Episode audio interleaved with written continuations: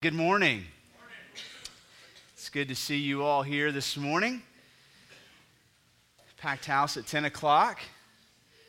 Just a quick reminder of why we are working diligently behind the scenes to create more space. Um, not because um, you are a part of a head count, but because of the work God is doing in your life, the work that we trust God is doing in your hearts, even this morning. Um, we're excited to create more space for more people to come be a part of what God is doing here at our church. If you're a visitor with us this morning, welcome. Glad you're here. Um, if I haven't had a chance to meet you, my name is Jason Williams. I have uh, the privilege and honor of serving as lead pastor here. Um, I get to serve with an amazing staff, with an amazing body of elders. And if you're new here, um, I want to let you know about an upcoming Connect class. It's next Sunday. Um, it's in the third service, the 1145 service. Um, we will provide a, a, lunch, and this is an opportunity if you're new um, and want to learn more about the church to come hear about the church. If you're thinking about joining as a member, um, this is the way we do membership here. You come and you hear about what we believe and how the church functions and where we're going as a church. You get to meet some of the elders and ask questions. And then from there, you can, you can be uh, free to pray and discern about whether or not God's calling you to join. There's no strings attached, no pressure. Just coming to the Connect class doesn't obligate you to join. Um, but I want to extend that invitation to you this morning if that's, if that's something that would interest you. Um, we do need to know that you're coming for the food and for the printed materials to make sure we get the right head count. So, the community card in front of you, there's a lot of options there. But if you want to um, be added to the Connect class, if you'll just circle, um, I want more info about becoming a member or write Connect class on there, just somehow indicate that's what you're interested in. We'll make sure and get you on the list. And then come join us next Sunday, 1145 for that. Um, it'll be just down this hallway upstairs um, in what used to be our student ministry room where the fifth and eighth grade meets. That's where that class will take place. All right, so we're going to be in Romans 8 this morning. A slight uh, deviation from the sermon series, as Jason Martin has already mentioned. We're going through Desires of the Heart sermon series, looking at the idols of our heart. And, uh, and so this morning, we're going to do something different. In light of um, the current events of the last four to six weeks for us as a nation, for us even as a state, um, just discerning this week would be a really good week for us to stop, uh, to recalibrate our hearts, to anchor ourselves in the truth of Scripture, um, to walk through God's heart in the midst of tragedy and suffering. And so when we say tragedy and suffering, we're talking about anything from um, a mass shooting that would take place, like what happened, events this last Sunday night in Las Vegas, uh, we're talking about Hurricane Harvey uh, impacting the coast of Texas, many people displaced, people suffering. We're also talking about even those small moments in your life, um, those moments of pain, those moments of tragedy and suffering that catch your heart off God, guard, that cause us to ask, why me? How could a loving God allow this to happen? Right? And it's, it's our natural human response to ask that question. God isn't offended by that question. And so today we're going to look at the heart of God in the midst of tragedy and suffering. So we look at um, a situation that happened um, like last Sunday night in Las Vegas where seemingly one man with, at this point, unknown motives um, chooses to uh, stockpile weapons to maliciously and meticulously plan out the murder of 59 plus people and injure over 500 more. We look at that and we say, how could that happen? Why did that happen? But here's the reality if we'll continue going back in time through the human story, we're going to come across a lot of events like last Sunday night. It's not an isolated event. I mean, we just go back three and a half years or so ago, and we're in Orlando in a nightclub, and 40, 49 people are murdered there by one gunman. We go back through U.S. history to 2001. We're at 9 11. Small group of terrorists, right? Kill over 2,900 people and wound over 6,000 more. We go back to Pearl Harbor, over 2,000 killed there. We go back to the Holocaust. Over 6 million Jews died in the Holocaust, a million and a half of which were children. And see, we could keep going back through the human story, couldn't we? Suffering and tragedy mark the human story. So, why? Why did this happen? We're going to go to Romans 8 this morning and allow the counsel, counsel of God's word to anchor our hearts in what is true, to remind us of where hope comes from in the midst of tragedy and suffering. Whether you're still struggling to wrap your mind around what happened in Las Vegas, or uh, you got a medical diagnosis this week that's very personal, whatever your suffering may be, we're going to go to God's Word to anchor us in what is true.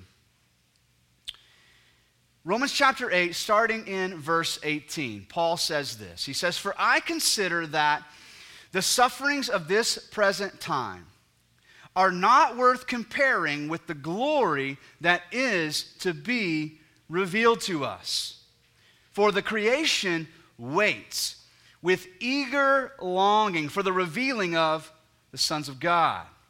For the creation was subjected to futility, not willingly, but because of him who subjected it, in hope that the creation itself will be set free from its bondage to corruption and obtain the freedom of the glory of the children of God. Now, I, I love the Apostle Paul. Um, I'm so thankful for his deep theological thinking of the things of God and the way he words things. But at times, I just need Paul to put it in practical terms, right? How does that play out in real life, what Paul is saying? The first thing we see in what Paul's laying out here, starting in verse 18, is that in the midst of suffering, right, in order to understand what's going on, we have to take a step back. And on two accounts, he calls us to do this. First of all, he talks about our suffering in this way. He says, I don't consider the suffering of this present time or this moment worth comparing to something else. What does he, what does he say? With the glory that is to be revealed to us. So he's saying what's happening in this moment doesn't compare with something else that's bigger that's in the future. Now, he doesn't get into a lot of detail, right? The, the glory that is to be revealed. What is he talking about here? The first thing we do is we step back and we realize, okay, I'm not going to be able to make sense of this moment of suffering simply by looking at this moment of suffering. I've got to look bigger than that. But second of all, he draws our attention off of ourselves to creation as a whole, doesn't he? He said, For I don't consider the suffering of this moment to be worth comparing to the glory that will be revealed to us. And then, and then right after that, he shifts our perspective, doesn't he? He quits talking about me and you, and look at what he says. He says that creation itself, for the creation waits with eager longing for the revealing of the sons of God. Creation was subjected to futility, not willingly. That the creation itself will be set free from its bondage. And so, Paul, to, to help us out here in understanding tragedy and suffering, the first thing we learn is we have to take a step back.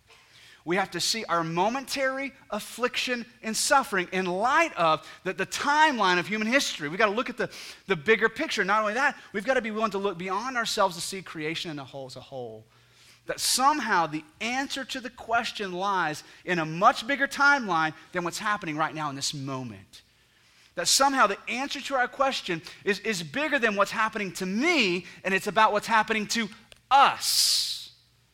That my pain in this moment is somehow connected to the pain that creation is subjected to at this very moment.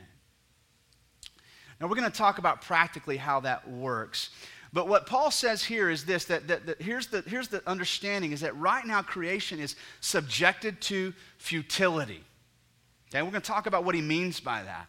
And then he's going to call us to the future and say that creation itself is, is looking forward to being set free from this futility, this bondage. So, to understand what Paul's talking about here and to get our, our mind wrapped around an eternal perspective, we have to go back to Genesis chapter 2. We have to go back to the beginning, the framework, if you will, of the human story. So, in Genesis 2, we find this conversation between God and his creation, Adam. And he comes to Adam in verse 16 and he, he gives him a command. The Lord God commanded the man, saying, You are surely, you may surely eat of every tree of the garden, but of the tree of the knowledge of good and evil you shall not eat. For in the day you eat of it, you surely, or will, shall surely die. And so the first thing we, we see here is that creation itself has a moral framework. There, there, there is a true good and a true evil. Now, from, from, from a secular perspective who would argue that that's not true, that the world was left to chance and we're all just, we're just part of some random, chaotic coming together of molecules, even that unbelieving world would look back on last Sunday night and say, that was pure evil. Right? In order for something to be pure evil, there has to be a moral framework within which you're, you're working, right? And so the news headlines, the, everything from the president to the late night talk show host, they look back and they describe that event with these certain words it was purely evil. To which I would say to an unbelieving world, how could it be evil if there's no such thing as good and evil? No moral framework, right, from which we see the world. But clearly, clearly there is, right? Clearly, when one man kills 59 people, we look at that and go, that's clearly evil regardless of whatever motive or whatever excuses, whatever reasons might be behind him doing this, we would say that's evil. And at the same time, when we see selflessness or heroism, we say that's good. Right, right. We were quick to turn to those, those, those civilians who were out there, right, shielding people with their bodies, taking pieces of fence and, and, and, and making these makeshift uh, ways to carry the wounded to their own vehicles and then drive them. We look at it as heroism. We say that's good, unmistakably. Right? Even non Christians look at that and go, one is evil and one is good. Well, we have a moral framework here in Genesis 2. God says to, to Adam, the world you live in has moral absolutes. To obey my command is good to disobey my command is evil. And what he says here is Adam, if you, you're free to eat from anything, you're free to enjoy the, the world I created. However, this one thing I command if you do not eat from the tree of the knowledge of good and evil.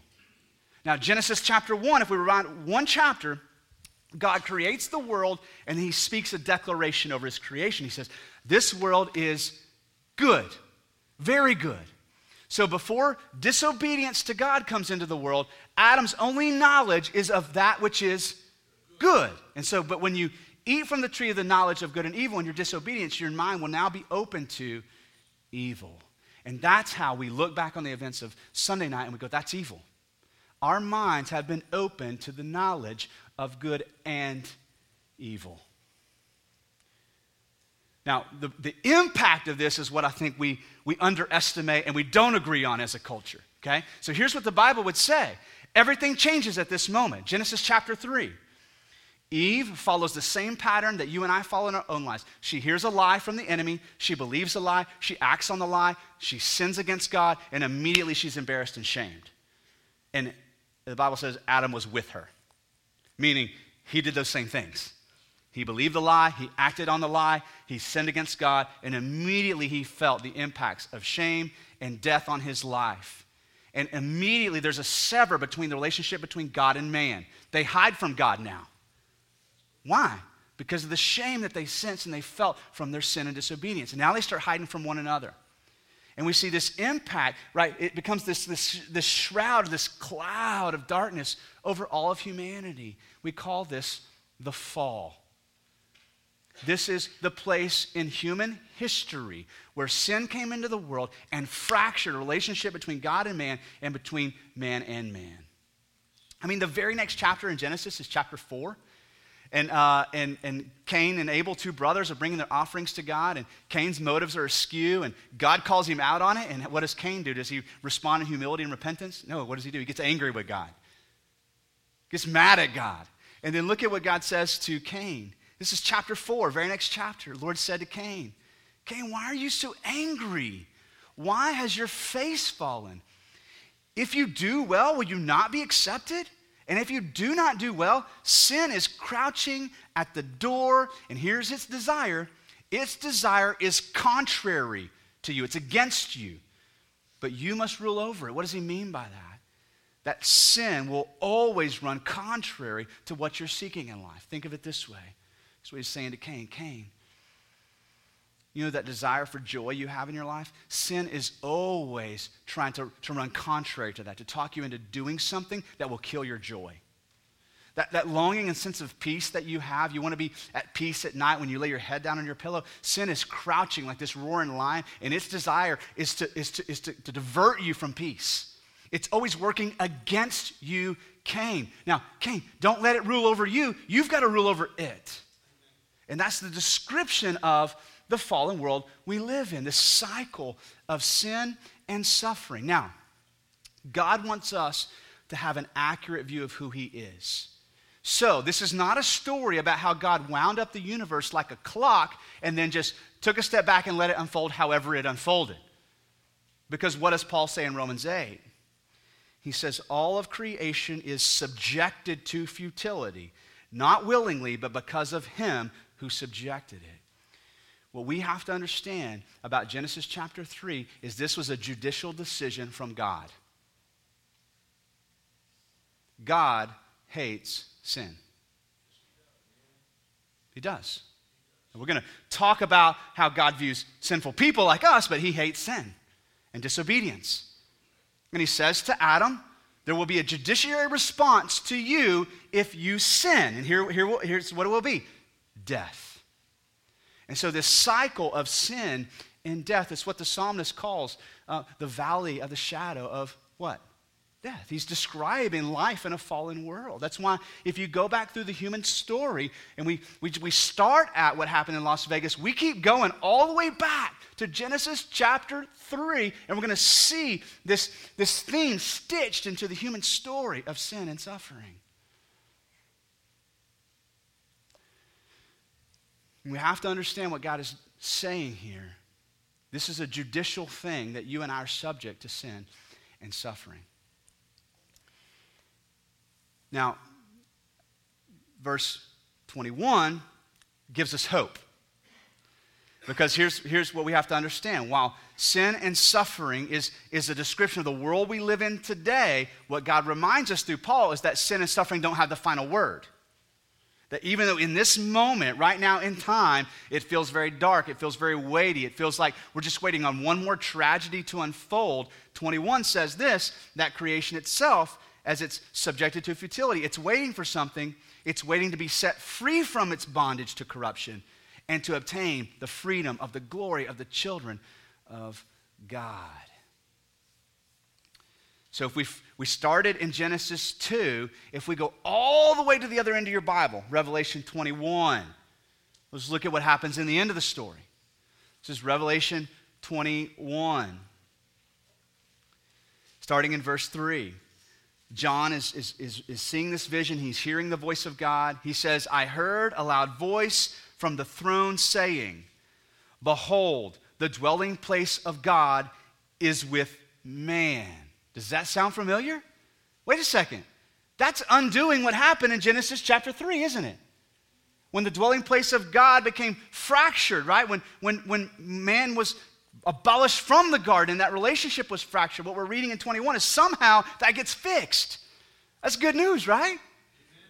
He goes on to say this in Revelation and they will be his people, and God himself will be with them as their God. Very simple words. This is the description. We'll be united as one people in this moment. I mean, we see it quickly between Adam and Eve. Their relationship already is tarnished with shame, isn't it?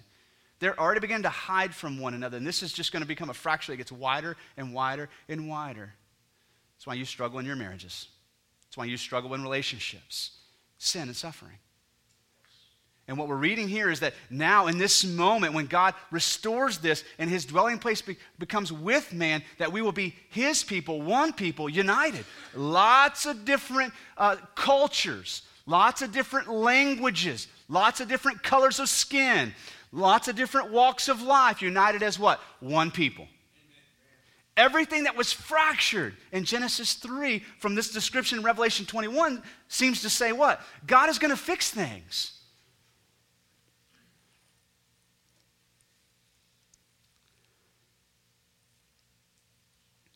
Verse 4, Revelation 21 He will wipe away every tear from their eyes, and death shall be no more.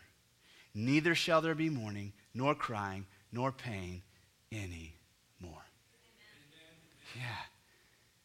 even if you removed all of the tragedy, the mass shootings from your life, and all of the natural disasters and the hurricanes and the tornadoes, and, and you were allowed just to live as a, as a healthy human being, you still have to face death at the end. Right? There's still a suffering headed your way. And what we're reading in Revelation 21 is what? God will bring all suffering to an end. For the former things have passed away, and he who was seated on the throne said, Behold, I am making all things new. What God created as good in the beginning, he will restore and redeem as what? New in the end. So the story, when we look backwards, we can unmistakably see there's a moral framework to the human existence, whether you're a Christian or not, you can't deny that right? And we, and we look at the world around us and there doesn't seem any way to escape this. What's the solution? More legislation, less legislation? Who knows what will fix this problem? Listen, the Bible's saying you, you and I can't fix this problem. Our hope is not found in fixing this problem.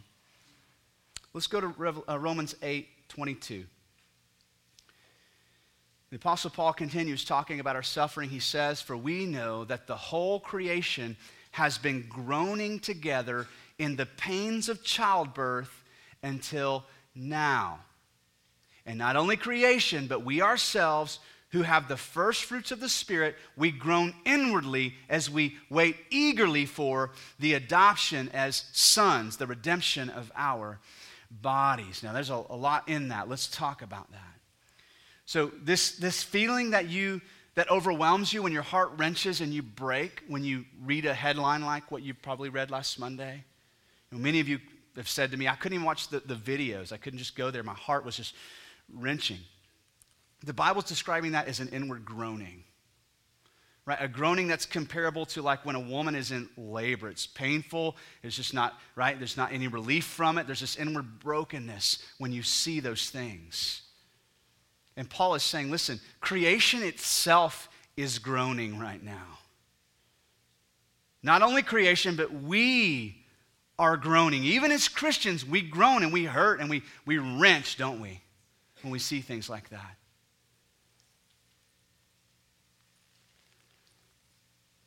And the first thing I would say is, is this.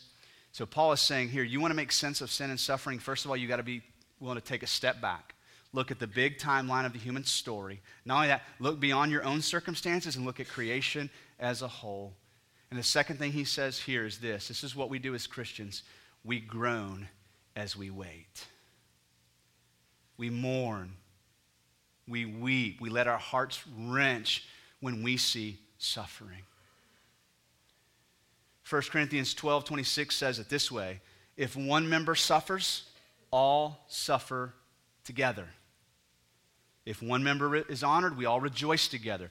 Paul says it this way in Romans 12 Rejoice with those who rejoice, and weep with those who weep. When you allow your heart to break in the midst of suffering, whether it's very personal and it's your friend or yourself or your family member, or it's, it's, it's a group of people you've never met before, okay, you're reflecting the heart of God in that moment. You're allowing your heart to break and you're weeping with those who weep.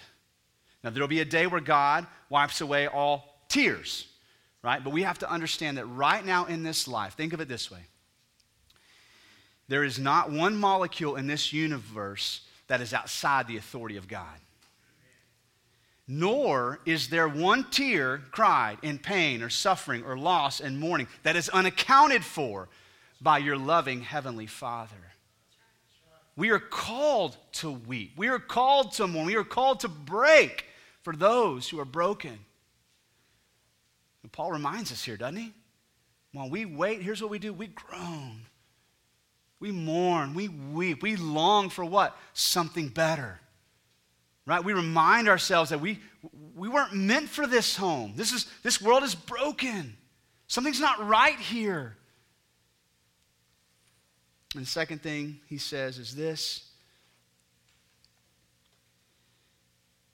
Verse 24 For in this hope we are saved. What hope? The redemption of our bodies. Now, Revelation hadn't been written at this point in time, but I think Paul is looking forward to something remotely close to what John saw in Revelation. And Paul is saying, listen, I don't know for sure what it's going to look like, but we know this Jesus died and was resurrected, so we know that God redeems death. And we know why Jesus died because of sin, so we know that God redeems sin. So here's our hope it's not in this world, it's not in my circumstances, it's in the future, God's redemption of my, my physical body.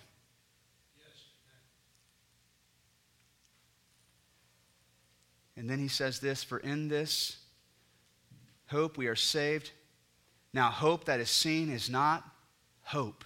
For who hopes in what he sees?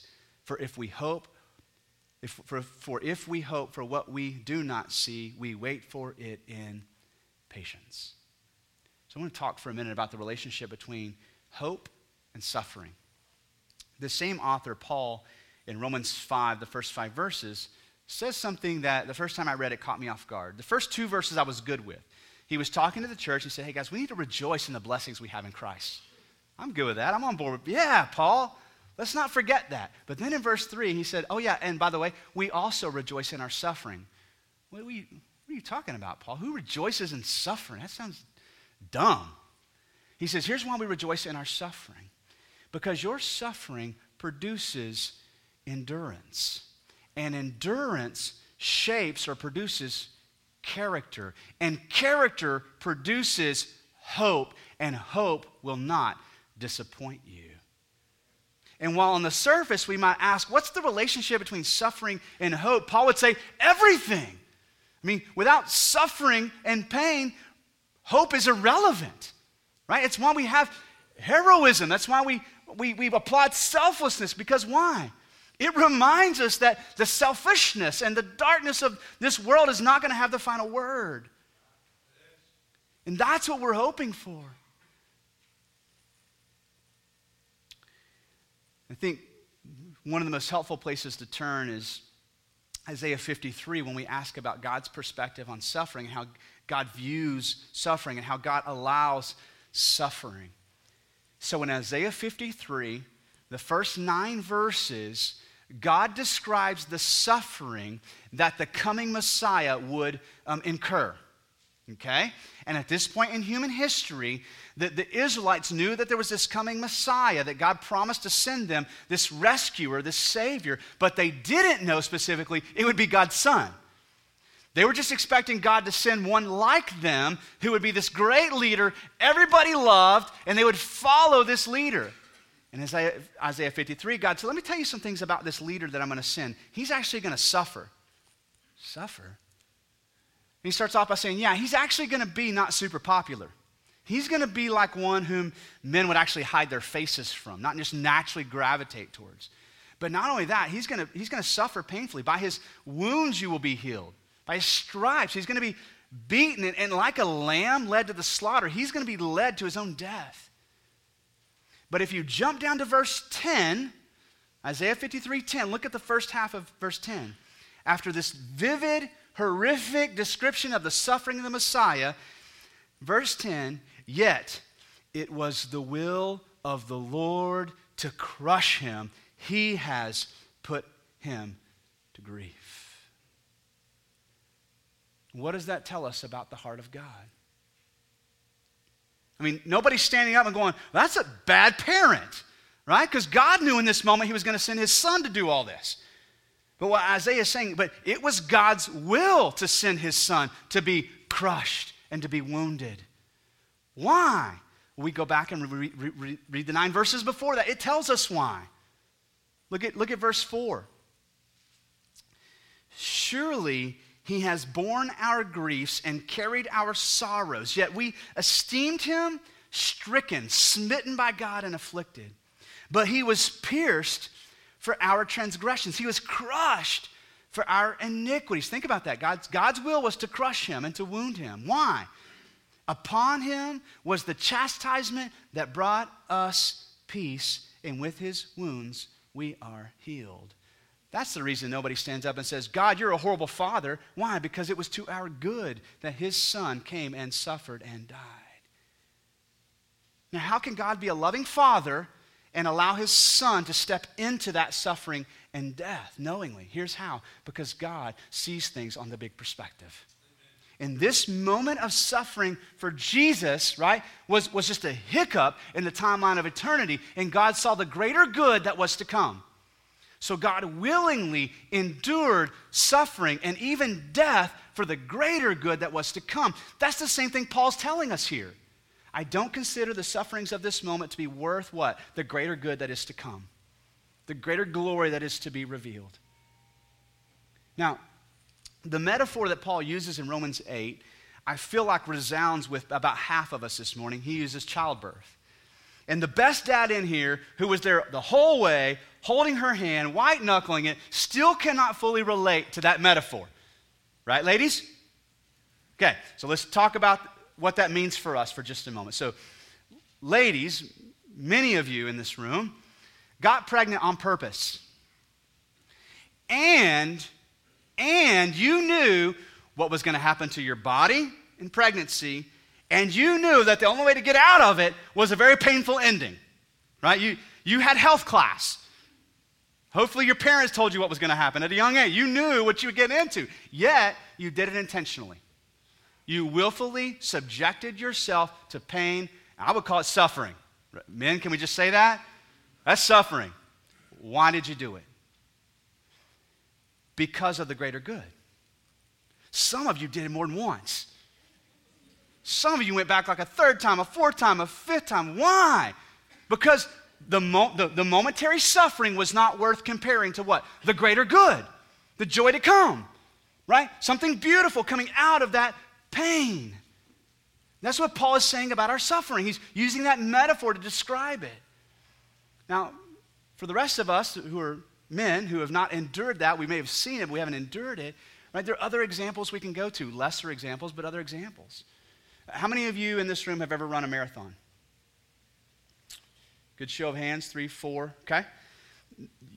You had to train for that. And your training was painful.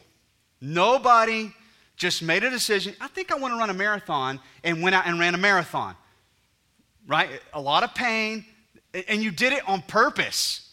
That's kind of crazy for the rest of us in the room. Yeah, people actually like go out and run over 20 miles on purpose. And nobody's chasing them. Right? Would you do that? Why? You endured all that suffering, all that pain. You worked out, you worked hard. And when your body said, hey, let's just quit, you didn't quit. You kept going. Why? Because there was a greater good you were after. That's why. Right? We can put this in any arena of life. Going to college. Anybody have that moment halfway through your first semester of college? Like, I don't know if I'm going to be able to do this. There are way too many papers due. Like you start day one, you get the itinerary, you're like, why are you giving me this? Just tell me along the way what I need to do. That was my philosophy, which ended in a 0.68 GPA the first semester, which is a totally different story. But if you went to college, you got halfway through that first semester, and that semester is designed to crush you and to get your attention, to show you life is hard. You're going to have to step it up. And you, you're halfway, and you're like, I just don't know if I can get all these papers written, study for all these exams, and still have time to, to be with my homies, and right, all these responsibilities and weights in life. And yet, Many of you, if not all of you, you made it, didn't you? One step at a time, one foot in front of the other. You endured the pain, the hardship, the suffering, the late nights, the no sleep, right? The cram sessions, and you got to the end of your semester and you made it. Whew. You took all your books to the bookstore and turned them in got nickels on the dollar return. You took that big fat refund check and went and had some good food, rewarded yourself for hard work, right? We can put this in any arena of life. Every person in this room has willfully, right? You have willfully incurred pain or suffering on some level, okay, on some level intentionally because of this reason. You believed in the greater good. That's what Paul is talking about. That's what Isaiah 53 is talking about. That's how God willfully crushed his son, subjected him to sin and suffering, because God, an eternal God, said, Here's the thing I have the final say over sin and suffering, I have the final say over death. I'm not leaving this up to chance, hoping Jesus makes it. God's saying, Listen, here's the thing I see the greater good. And a loving father will allow his children to walk through sin or excuse me, pain and suffering if there is a greater good to be had. And that's what God our Father is saying to us as humanity. Right now we're walking in the valley of the shadow of death. The impact of the fall is upon us. And in this moment, our suffering feels heavy and hard, whether it's your personal suffering or you're watching tragedy from a distance. It's, it's supposed to wrench your heart that you would weep with those who weep, you would mourn, and you would long for something better. Suffering, if for no other reasons, awakens our souls to this reality and this truth. This world we live in is not our home. Something's not right here. Right? Something's not right here. We can't, we can't fix this world with legislation. You can't fix it with lack of legislation. You can't fix it with this political party or that political party or no political party. We can't fix this world. And that's why we long for something better. Now, I want to I want to I want to end with just some practical thoughts on what we do with this as Christians, okay? First of all, let's, let's, re- let's recount how, how Christians respond to and endure suffering. Here's how we do that. First of all, we have to see our current suffering in light of the greater story of human history. And we have to look at the author, he who sits as the Alpha, the Omega, the beginning, the end, the authority over every moment, every molecule, every tear. Second of all, we mourn with those who mourn and we weep with those who weep. You become like Christ when you weep with those who weep. It's not an ungodly thing to do.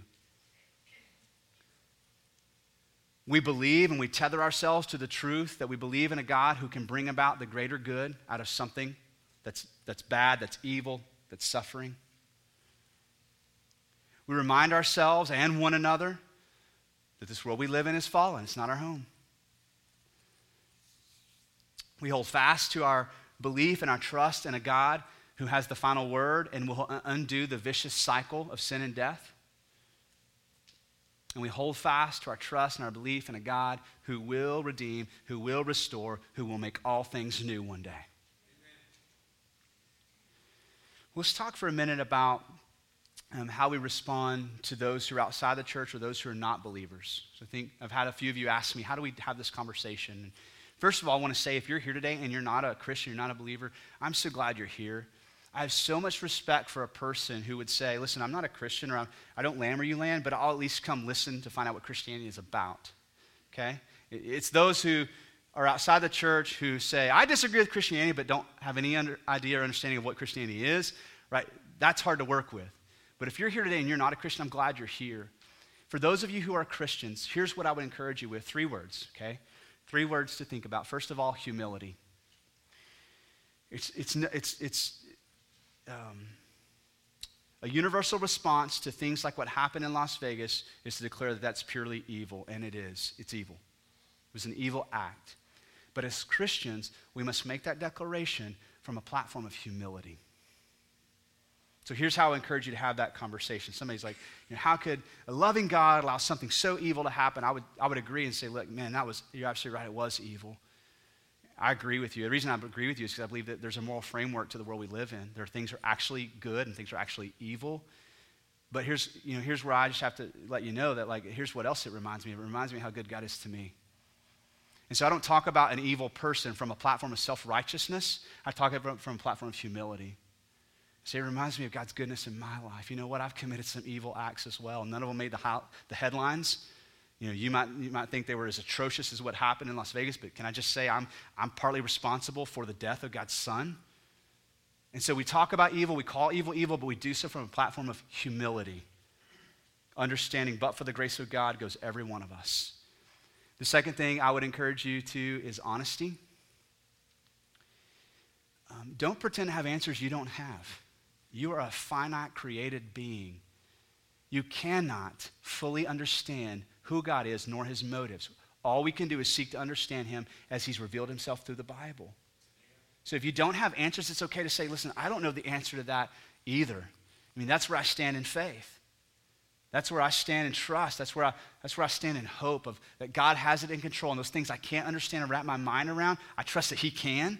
And one day I'll be able to see from his perspective and I'll get it, but right now I don't get it. Be honest. Don't try to make stuff up if you don't know. Offer to seek it out with them. Hey, I don't know the answer to that. But I'm glad you asked. I'm going to, you know what, when I get home, I'm going to open my Bible. I'm going to start looking and digging into that. And if you are interested in doing that with me, let's, let's do it. Let's meet at Starbucks. Let's open God's Word and just see what He has to say. Be, honest. So be humble, be honest, and then be biblical. Okay, let's don't make up any more of this just made up trash that's just opinion. American Christianity is so filled with just junk theology that we make up because we want it to be true. Be biblical. There is room for God to be just and loving. He's a father. He has a judicial heart and he has a gracious heart. Don't try to soft sell things or make excuses for God. Okay? Let's be biblical. Let's let God be who he says he is. Now, the other thing I've been asked this week is how do you have this conversation with your children? Okay? And there's a lot of debate out there about how much you share and at what age and all that. And so I want to start with this statement. You know, at Solid Rock, we believe the Bible describes the home to work in such a way that as parents, you're the chief shepherd of your home. Okay? If mom and dad are present, dad, you take the lead on that. Mom, you be involved in it. If you're a single parent, like that's you. You're the, you're the person who best knows your children. And you've been entrusted to shepherd your children's hearts and minds. So, the first word I want to give you in this particular conversation is prudence. Prudence is knowing what to say and when to say it. Maybe the answer is not, I hide my children from everything that happens that's evil in the world. And so I don't turn on the TV, we don't talk about it, we don't read news, we don't on the internet. So maybe that's not the answer. But maybe nor is it we just turn the news on, we tell them about every you know, gory, bloody detail. Maybe the, the, the prudence is somewhere in the middle. And maybe you've got to make that decision for each child individually based on where they are in their relationship with the world, their maturity, their understanding. Okay, so I'm going to encourage you, first of all, be prudent, whatever you choose to tell them about. Secondly, once again, be honest. Okay? Your children are going to ask some incredible questions that you won't have answers to. Hey, don't call me and get, try to get me to answer your kids' questions. I've got two kids. They're, are, they're asking me the same question. It's okay to say, you know what, little Susie, you know, mommy doesn't know. But here's what I'm going to do I'm going to press into the Word of God. I'm going to study God's Word. I'm going to look for the answer. And if you want to look for it with me, here's how I look for answers in the Bible. Use that as an opportunity to teach your children how to go to God's Word and to, to learn. But be honest. It's okay to say, I don't know. And then finally, I would say this be biblical once again. And, and, and here's where this is going to connect with our overall sermon series, okay? Today, 2017, the American church culture, like I said earlier, is infiltrated with these false ideas of who God is, things we make up, things we want God to be that are different from who He actually is. Let's not, let's not perpetuate that in our children. Let's not tell them false truths to try to appease them in the moment so they'll quit asking questions or, or they won't struggle and wrestle with who God is. Let's be biblical with our children. Let's use these opportunities, whatever level you're going to share with them. Use this to teach them about moral framework, about the human story, about where sin entered the world, where death entered the world. Remind them that sin and death don't have the final word. And right now, we're waiting with patience for something better. And, and when things hurt, we cry, and it's okay to cry, it's okay to groan. Right? Romans 8, if we were to read the whole chapter, what Paul tells us is sometimes we groan and we can't even put our groaning in words, and the Holy Spirit steps in and intercedes for us. Teach your children that. Right? Give them a biblical framework through which to see the world and to see God, that they might grow up to be people who worship the one true God. See, here's the thing if you're visiting with us today, we're in the middle of a sermon series where we're going through the idols of our heart, and last week um, was performance. And, and I got a lot of feedback from you guys, even from myself. Like, we, we, most of us related with that. Driven by performance, have made performance an idol, something we go to for satisfaction and validation. Yet, in none of our lives do we have a shrine at our home that says performance on it, and we bow down to it and worship it. It's all off the grid, under the radar, it's incognito, right? However, if we're going to talk about false idols, false worshiping of God, there is an area of our life where potentially we give the title God to it. And that's when we develop this false image of who God is. We worship it, we get a t shirt for it, and then in moments of tragedy, God doesn't act like the God in our mind should act, and we're, right, we're, we're shaken to the core. Because, see, here's the truth the question is not, why would God allow suffering to happen? The question I think you actually mean to ask is why would my God let suffering happen? How can the God in my mind and heart be loving and also allow suffering? The God of the Bible has no trouble with that. There's an explanation for how that works. But sometimes, right, we find ourselves in situations where the God that we believe in is, right, is different from the world we see around us. What's happening in that moment is God is, is exposing your false deities. I want you to think of it like this. If this is heavy and weighty, um, life is heavy and weighty, okay? I would rather us walk through situations like what happened, whether it's a hurricane or whether it's a shooting, terrorism, whatever it is. Let's walk through it with our souls tethered to truth, okay? Here's what we have to come to, the, to, to grips with. If the God that you worship and claim to believe in never disagrees with you, you're not worshiping the God of the Bible. His ways are not your ways. His perspectives are not your perspectives. Even as his children, let me just ask you, fathers, do you always agree with your children? Sometimes you have to correct their perspectives, right? So does our Heavenly Father. It's loving that He disagrees with us. We need Him to disagree with us. And if the God in your mind and your heart never disagrees, disagrees with you, potentially You've, you've come up with this false image of God and you've conformed God into your image rather than the other way around. If the God in your mind and your heart always seeks to make you comfortable, you're not worshiping the God of the Bible. That's not his primary motive. Making us comfortable in this life is not his primary motive. If the, the God that you worship and you believe in doesn't hate sin and love sinners, then you're not worshiping the God of the Bible. God hates sin. He hates the impact of it, He hates the smell of it, He hates the sight of it. Yet He loves us. How does He do that? Right? How does He do that? I'm a sinner. I've sinned. Go back to Isaiah 53 because He bore our griefs on the cross, He died for our sins.